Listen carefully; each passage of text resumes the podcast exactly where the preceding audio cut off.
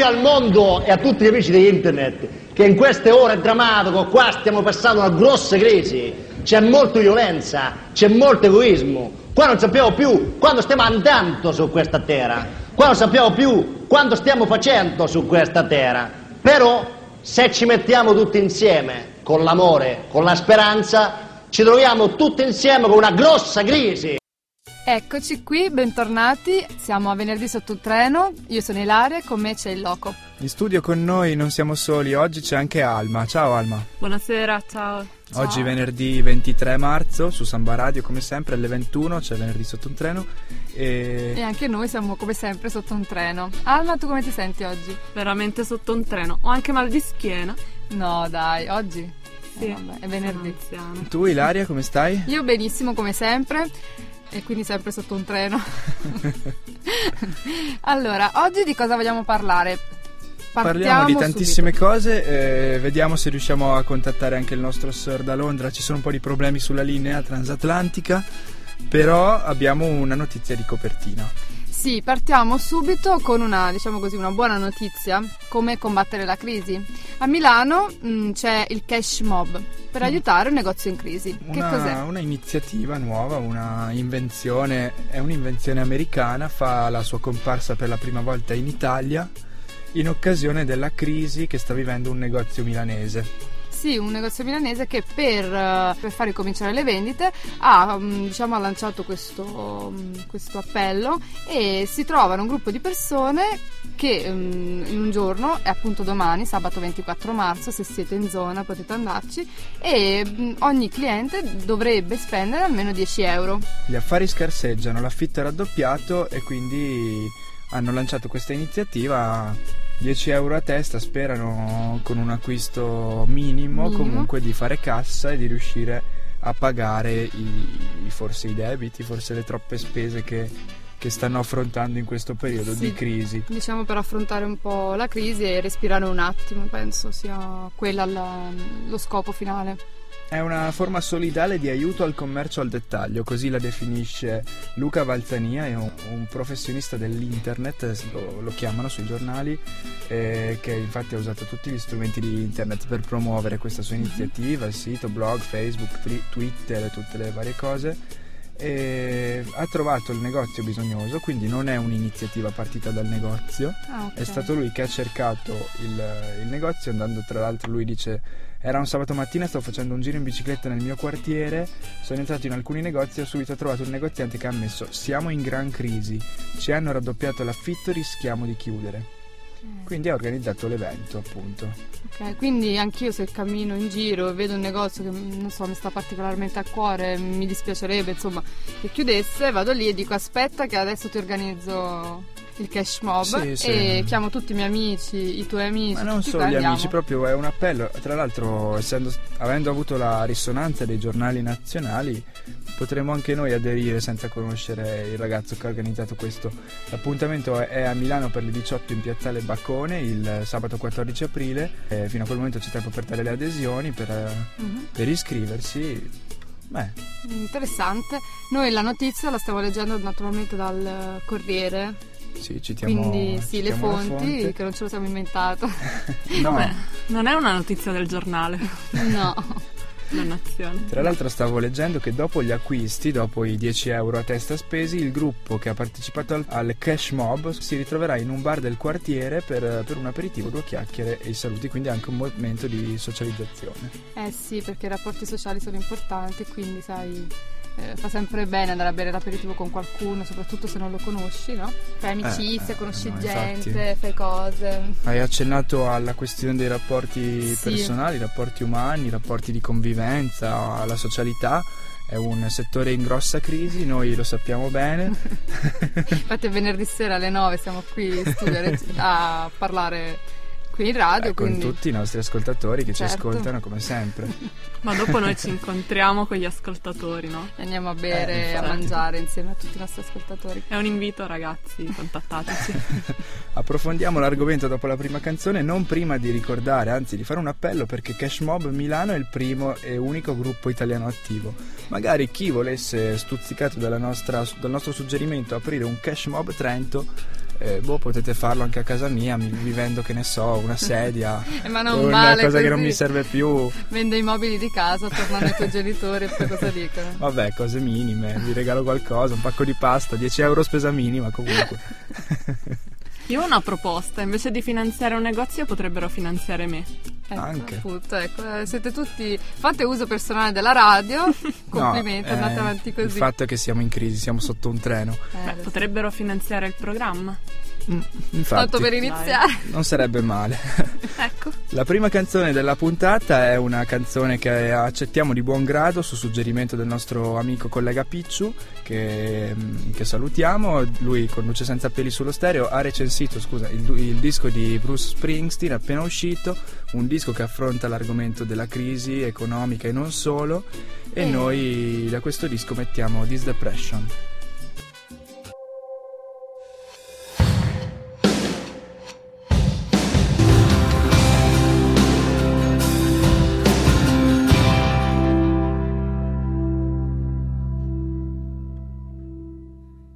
E questa era la depressione di Bruce, il grande Springsteen, qui a venerdì sotto un treno. Sono più o meno le 9.10 e noi continuiamo parlando della crisi. Perché ridi? Ah, rido. Sono sotto un treno, non ho l'orologio e quindi mi, mi oriento con le stelle per darvi l'ora. Bene, ma adesso cosa abbiamo? Abbiamo una notizia. È la notizia dalla quale abbiamo preso spunto per la crisi della settimana. Noi vogliamo parlare della crisi dei rapporti sociali, dei rapporti di convivenza, Sì, che sono in crisi. i rapporti umani, no? Sì, le persone sono in crisi tra di loro, Mm, diciamo. mm, mm. Probabilmente sono già in una crisi personale. Il mio modo di vedere oramai da quasi esperto di questo Ah, settore Sì, dimmi. e si riflette anche nel rapporto con gli altri. Ah, ok, la crisi personale, soggettiva che incide anche sui rapporti Mm. tra le persone. Secondo me è così, infatti Gwyneth Mhm. Paltrow io l'ho vista particolarmente in crisi anche con se stessa. Sentiamo il servizio. Battibecco infuocato tra Gwyneth Paltrow e Kate Moss mentre erano in Messico Perché? per il party dei 40 anni del miliardario Philip Green. Secondo quanto riferisce il Sun, le due Eh, si sarebbero incrociati sulla spiaggia. Il premio. Oscar faceva jogging mentre la Moss sgranocchiava patatine. La top model si sarebbe rivolta all'attrice con una domanda poco garbata: cosa corri a fare? E la Paltrow avrebbe avuto la battuta pronta, rispondendole per non diventare come te invecchiando. Lo scontro, secondo fonti citate sempre dal Pesante. quotidiano britannico, sarebbe finito con la modella che lanciava patatine verso la Paltrow. Ah, io, il lancio delle patatine. Fanno male le patatine, chissà che patatine erano. Veramente, siamo veramente sotto un treno. Sentire Sì. questa cosa di due, mm, di due donne famose, due Eh, attrici, due modelle. grandi insomma, personaggi. Una ridotta a lanciare patatine all'altra. Te da che parte stai? Io dalla parte di. Dai, facciamo che sto dalla parte di Kate Moss. Eh, anch'io sto con la Kate, che mangiava le patatine, tra Eh, l'altro. infatti. La peggiore delle due. tu, Alma, hai preferenze nella disputa? Io sono dalla parte delle patatine. ok, perfetto. E insomma, si sono un po' arrabbiate. Sono un po' Mm. arrabbiate, sono, diciamo così, eh, su- sull'orlo no, di, di una crisi. Non so se questo è crisi di- dei rapporti, crisi di convivenza o è acidità propria Mm. delle due, generata dalle delle due patatine, star. immagino. Probabilmente sì, perché mi sembra abbastanza una notizia al limite dell'assurdo. Ma arriviamo invece dall'America, torniamo qui in Italia, a Trento. Cosa è successo invece? I giornali altri- mm, durante la settimana hanno parlato di una notizia molto interessante. Interessante sotto il punto di vista della crisi dei rapporti, infatti, perché non, si, non è una cosa che si vive solo ai livelli delle grandi star di Hollywood o Jet altrove. Perché anche qui in Trentino, nel, nel tranquillo Trentino, no? non succede mai Sì. niente. Per quattro anni ha molestato e minacciato i vicini di casa, marito e moglie, con lettere anonime piene di insulti e minacce con telefonate mute. Avrete letto tutti i giornali locali che parlavano di questa notizia. Eh sì. Questa donna che non si sa bene, Ma perché? ma probabilmente Qual era il problema? Perché minacciava i suoi vicini di casa? non si sa perché loro dicono è un'ossessione dettata da invidia e curiosità. Eh, lei proprio si è, si è confessata, ha detto così. carabinieri, ok. Lei non ha mai avuto problemi di salute mentale, non si sa quindi, Quindi normale. da cosa nasce questa sua- questo suo comportamento. Bene. Però per quattro anni addirittura ha, tra- ha fatto una volta spacciandosi per la coppia, ha inviato al comune una richiesta di cancellazione dei loro bambini alla- dall'asilo nido, tra l'altro, quindi ha messo Strategia proprio... proprio pensata, mica così a caso, Sì. ti ruba il nano da giardino. No, cioè mica cose insomma seria. No, no, infatti ha cercato di ostacolare la tranquilla vita de- dei due e finalmente loro l'hanno denunciata, l'hanno identificata. E l'hanno arrestata? No, per sapere. Eh, sì, adesso penso che dovrà, dovrà vedersela con la giustizia.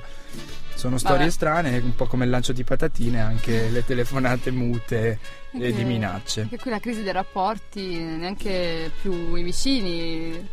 Ci si può È un classico, da quando leggevo le storie di Paperino che litiga col, col vicino di, Sì, di eh. Non Eh. penso che sia una grossa novità quella, però tocca livelli che non pensavo Sì, potessero infatti. essere raggiunti. Ma sapete che uno dei luoghi più violenti sono le riunioni condominiali? Eh, infatti. Pericolosissimo andarci. andare armati, vero? Certo. coltello tra i denti alle riunioni condominiali e non solo, anche nei bar perché è una notizia sempre trentina di... a Rovereto è successo questo qualche settimana fa eh, due ragazzi fuori da un locale il gestore del bar si è rifiutato di dargli da bere perché stava chiudendo e qua- erano quasi le tre di notte si sono rivolti al barista chiedendo da bere lui stando alla versione che ha dato alle forze dell'ordine si è rifiutato perché il locale lì a poco avrebbe chiuso i giovani in questione avrebbero allora insistito per poter avere qualcosa da consumare fuori dal locale. Alla risposta negativa hanno deciso di vendicarsi. Uno dei due ha estratto uno spray e l'ha spruzzato nel bar, dove c'erano ancora dei gruppi di un po' di persone. Era uno spray urticante, non si capisce da dove l'avesse preso, come mai girasse per con questo... autodifesa, tipo. Non lo so, o, o per aggressione proprio, Ah. magari. Eh. Quindi anche qui è una, a una scena normale, alle tre di notte ci sta che un bar possa chiudere, i due hanno reagito in una maniera Un po'. spropositata. Sì, dai, anche loro su una crisi, sull'orlo di una crisi di nervi, cosa hanno fatto? Si sono sfogati col barista. Mm, Io li vedo proprio oltre lo- questo Oh, oh. orlo della crisi di Ah, nervi. hanno saltato Sotto il Vabbè. treno completamente. Va bene, adesso prendiamoci una pausa e ascoltiamo una canzone. Di chi? Abbiamo i Subsonica. Ma no! il cielo su Torino. Bella il cielo su Torino.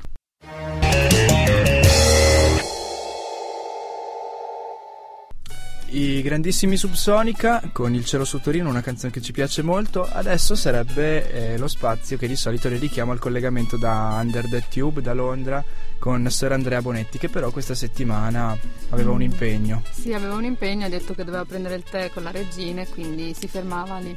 E con Kate Moss anche. Ah, c'è anche Kate Moss, non lo sapevo.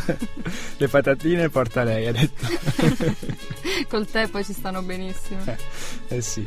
Quindi lo risentiremo settimana prossima e adesso sfruttiamo questi pochi Sì. minuti per salutare i nostri ascoltatori. Approfittiamone proprio per eh, innanzitutto pubblicizzare la nostra pagina Facebook che nell'ultima settimana non si capisce perché, ma ha avuto un'impennata di mi piace tutti insieme. Eh, facciamo finta di non sapere perché. Perché comunque il nostro conduttore uomo è molto apprezzato da- sia dagli ascoltatori uomini che dalle ascoltatrici. Gli Eh, ascoltatori uomini nella fattis- fattispecie forse sono gay, ma Vabbè, non, non- non mi interessa. Comunque, non, non discriminiamo No. certamente. Io non voglio parlare di questo argomento, voglio parlare invece di un ascoltatore che ci ha scritto sulla pagina.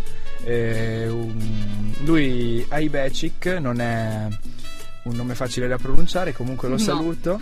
E lui sostiene di, di svelare, di conoscere la causa della crisi. Quando è arrivato in Italia dal 2007 in poi è stato trattato male e non si capisce bene da chi, comunque penso dai suoi colleghi, suoi compagni. sì, non so, amici, boh.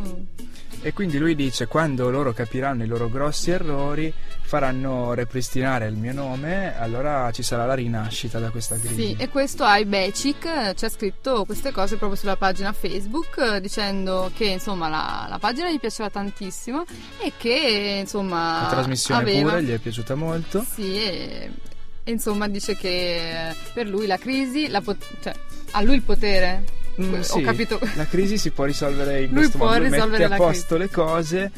Io faccio un appello, tra l'altro, a chi le avesse trattato male, chi ingiustamente la- gli ha fatto questo- queste cose, che gli chieda almeno scusa, che si metta in contatto con noi, facciamo da tramite. Sì, dai, se, se è il nostro potere, se noi possiamo risolvere la crisi in questo modo, diciamo, proviamole se- tutte. Stavo pensando, se noi risolviamo la crisi, Poi che Eh. trasmissione facciamo? Non ti preoccupare che riusciamo a trovare qualcos'altro.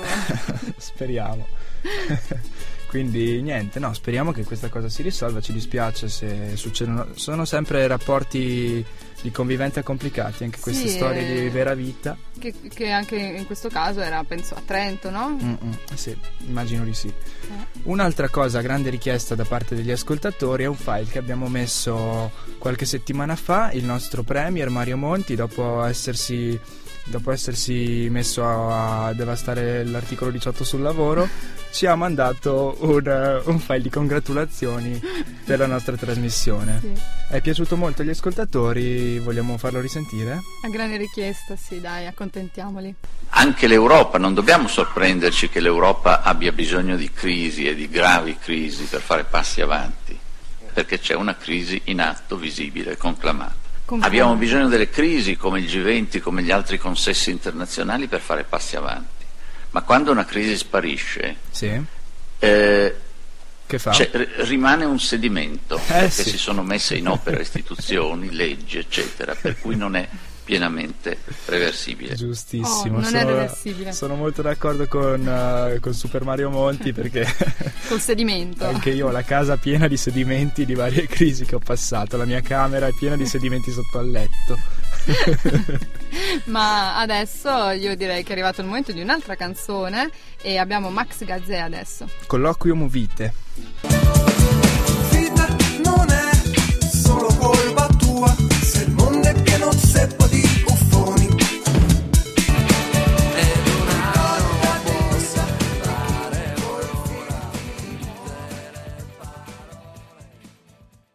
Ed eccoci di nuovo qui a Venerdì sotto un treno e questo è il momento di Alma. È il momento di Alma che è qui che ci fa compagnia dall'inizio, eh, però questo è lo spazio completamente autogestito.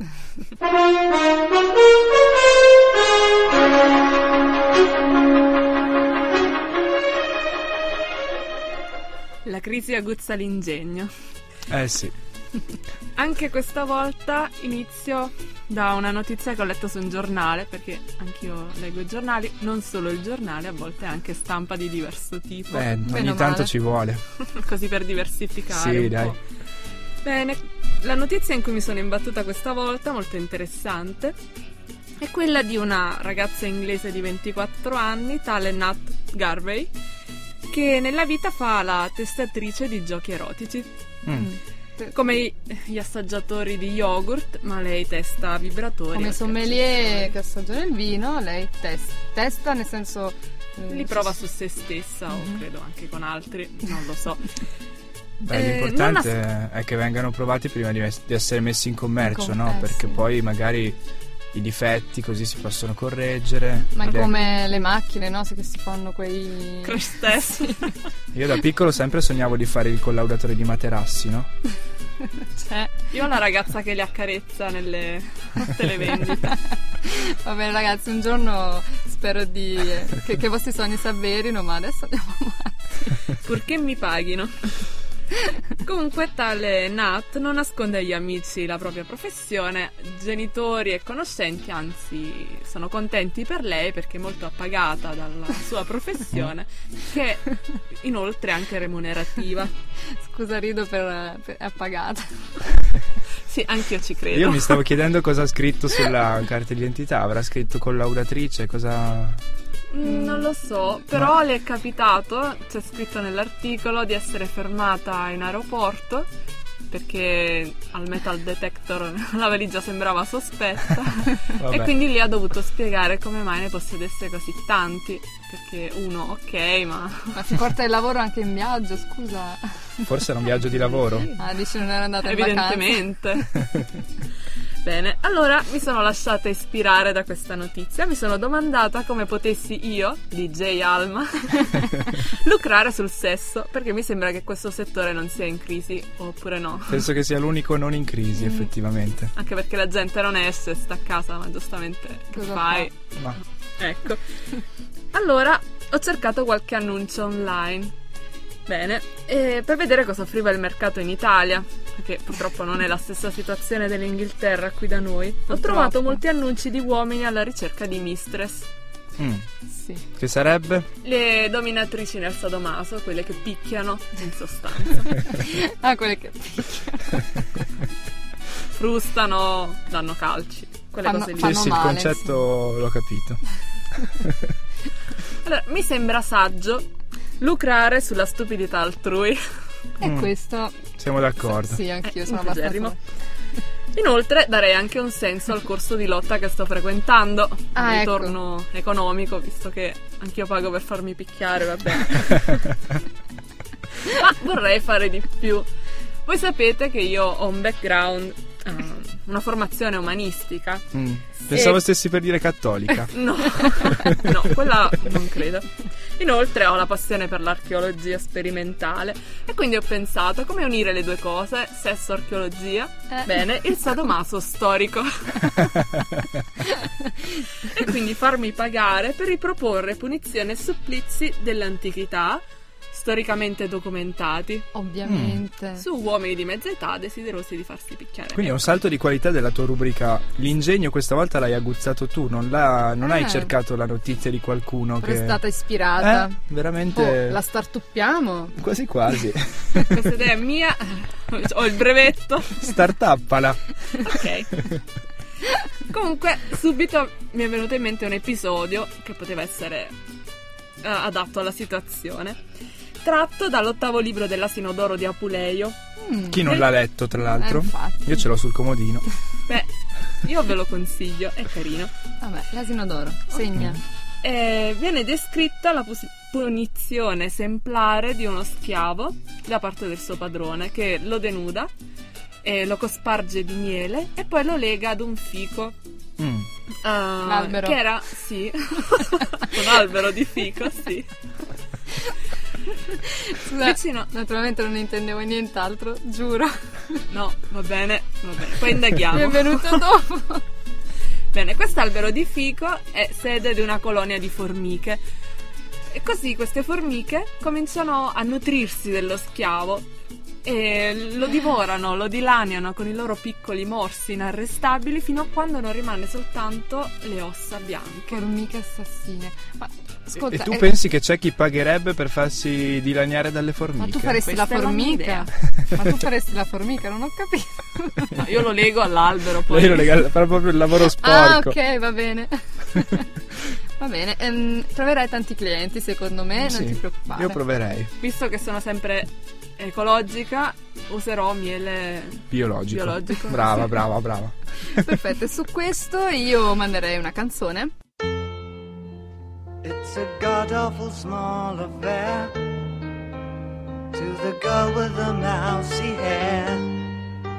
But her mummy is yelling no, and her daddy has told her to go.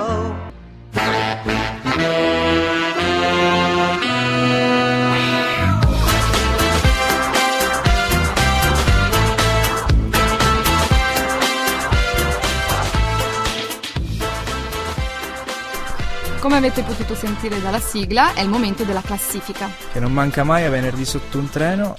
Oggi è stato molto complicato in realtà scegliere le cinque posizioni e la prima che si porta a casa la statuetta sotto un treno della settimana. Sì, infatti ci sono molti esclusi e noi vogliamo citarli. Sì, c'era gente che si meritava molto di più, come Laura Pausini, prima di tutto, che si è fatta beccare prima del suo concerto a Caserta, dopo il fatto tragico del, del ragazzo che mi montava al palco per qualche concerto di qualche tempo fa, che è morto, e adesso sono stati scoperti 16 operai che lavoravano in nero per Laura Pausini. Ma poi ah, si è esibita oppure... Ah, si è esibita ieri. Ah ok, quindi è andato tutto liscio comunque. Bene. Sì, vabbè, pagheranno i danni, regolarizzeranno, non lo so. Mhm. C'è anche Beppe Grillo che è, stato, è uno dei grandi esclusi da questa classifica che è stato condannato per aver accostato la Fininvest alla Parmalat. La Fininvest che è una società che sta anche vivendo la crisi penso, no? Sì, Pochi capitali, è sempre in Mm. crisi, no? quindi si rifarà perché ha citato il comico genovese e per danni e Beppe Grillo dovrà pagare 50.000 euro di danni quindi all'azienda Ecco. del Biscione. Un cash mob anche qui, hanno chiamato solo Grillo però.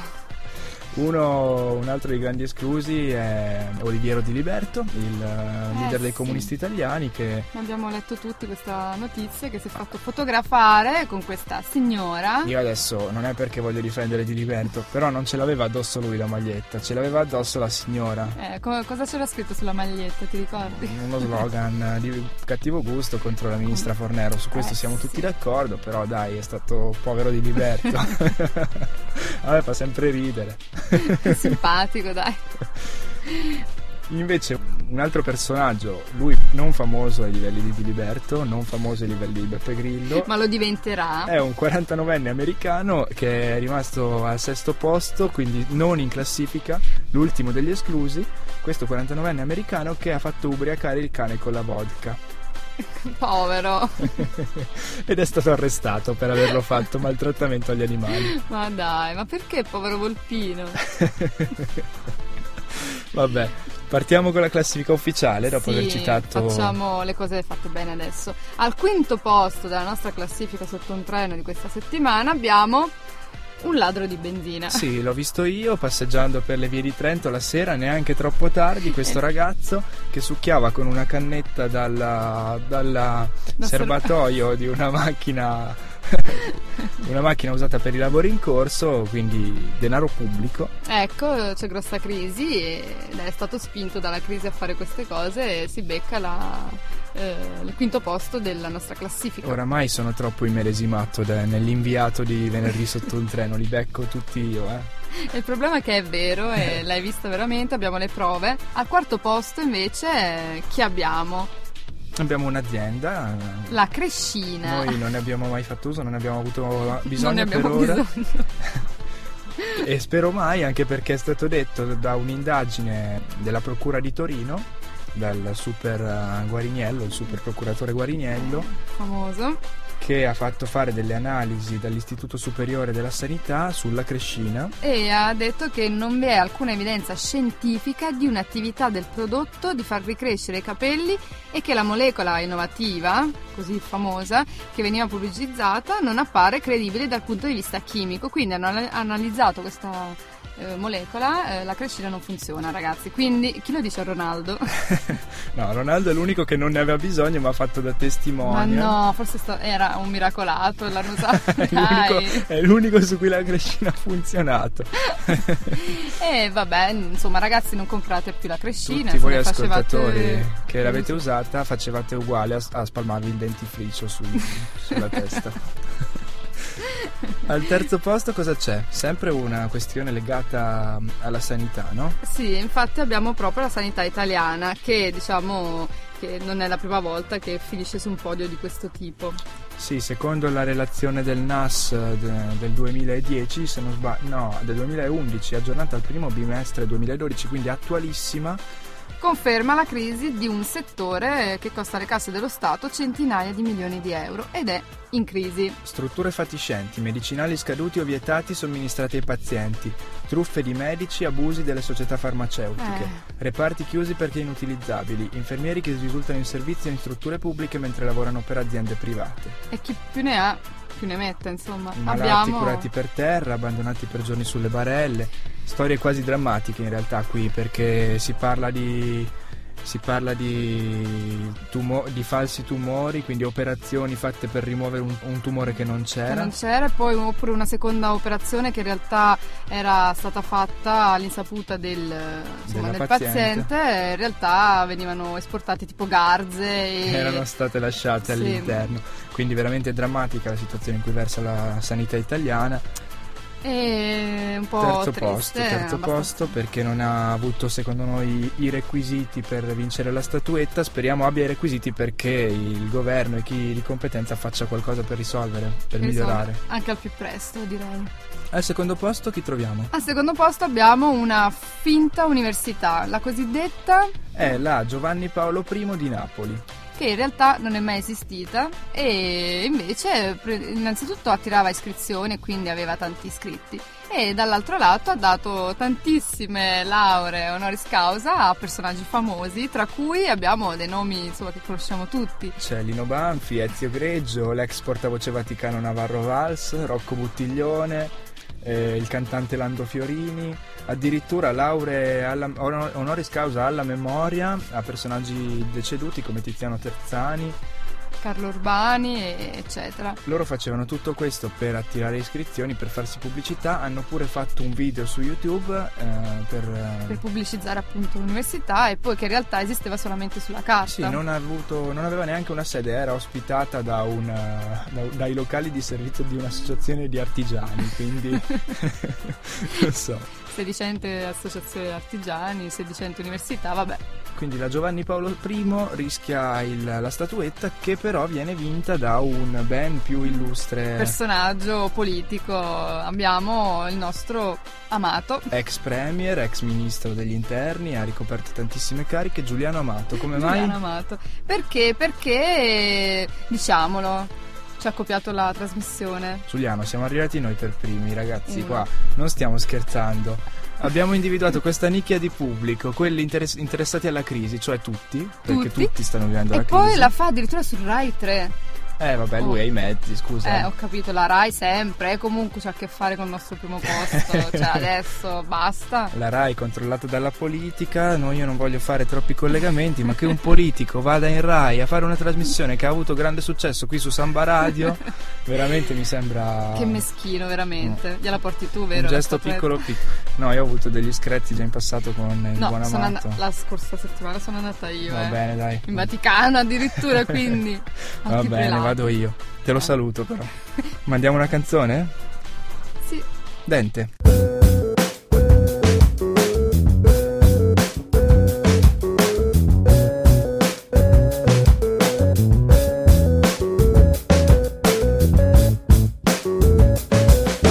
più che il destino è stata la DSL che vi ha unito Era Dente con piccolo destino ridicolo. E adesso siamo sotto un treno ancora di più perché siamo in chiusura. Un'ora scarsa passata con noi, spero che vi abbia messo ancora più sotto un treno di come ci siamo trovati. Dai, adesso potete uscire, andare a bere qualcosa e rilassarvi.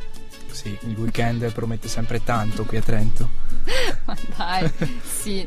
No, invece di uscire andate tutti sulla nostra pagina Facebook, venerdì sotto un treno, andate tutti sulla nostra- sul nostro profi- profilo Twitter, andate su Samba Radio a riascoltare i nostri podcast se non avete riascoltato le vecchie trasmissioni. Se non siete abbastanza già abbastanza sotto un treno, fatelo.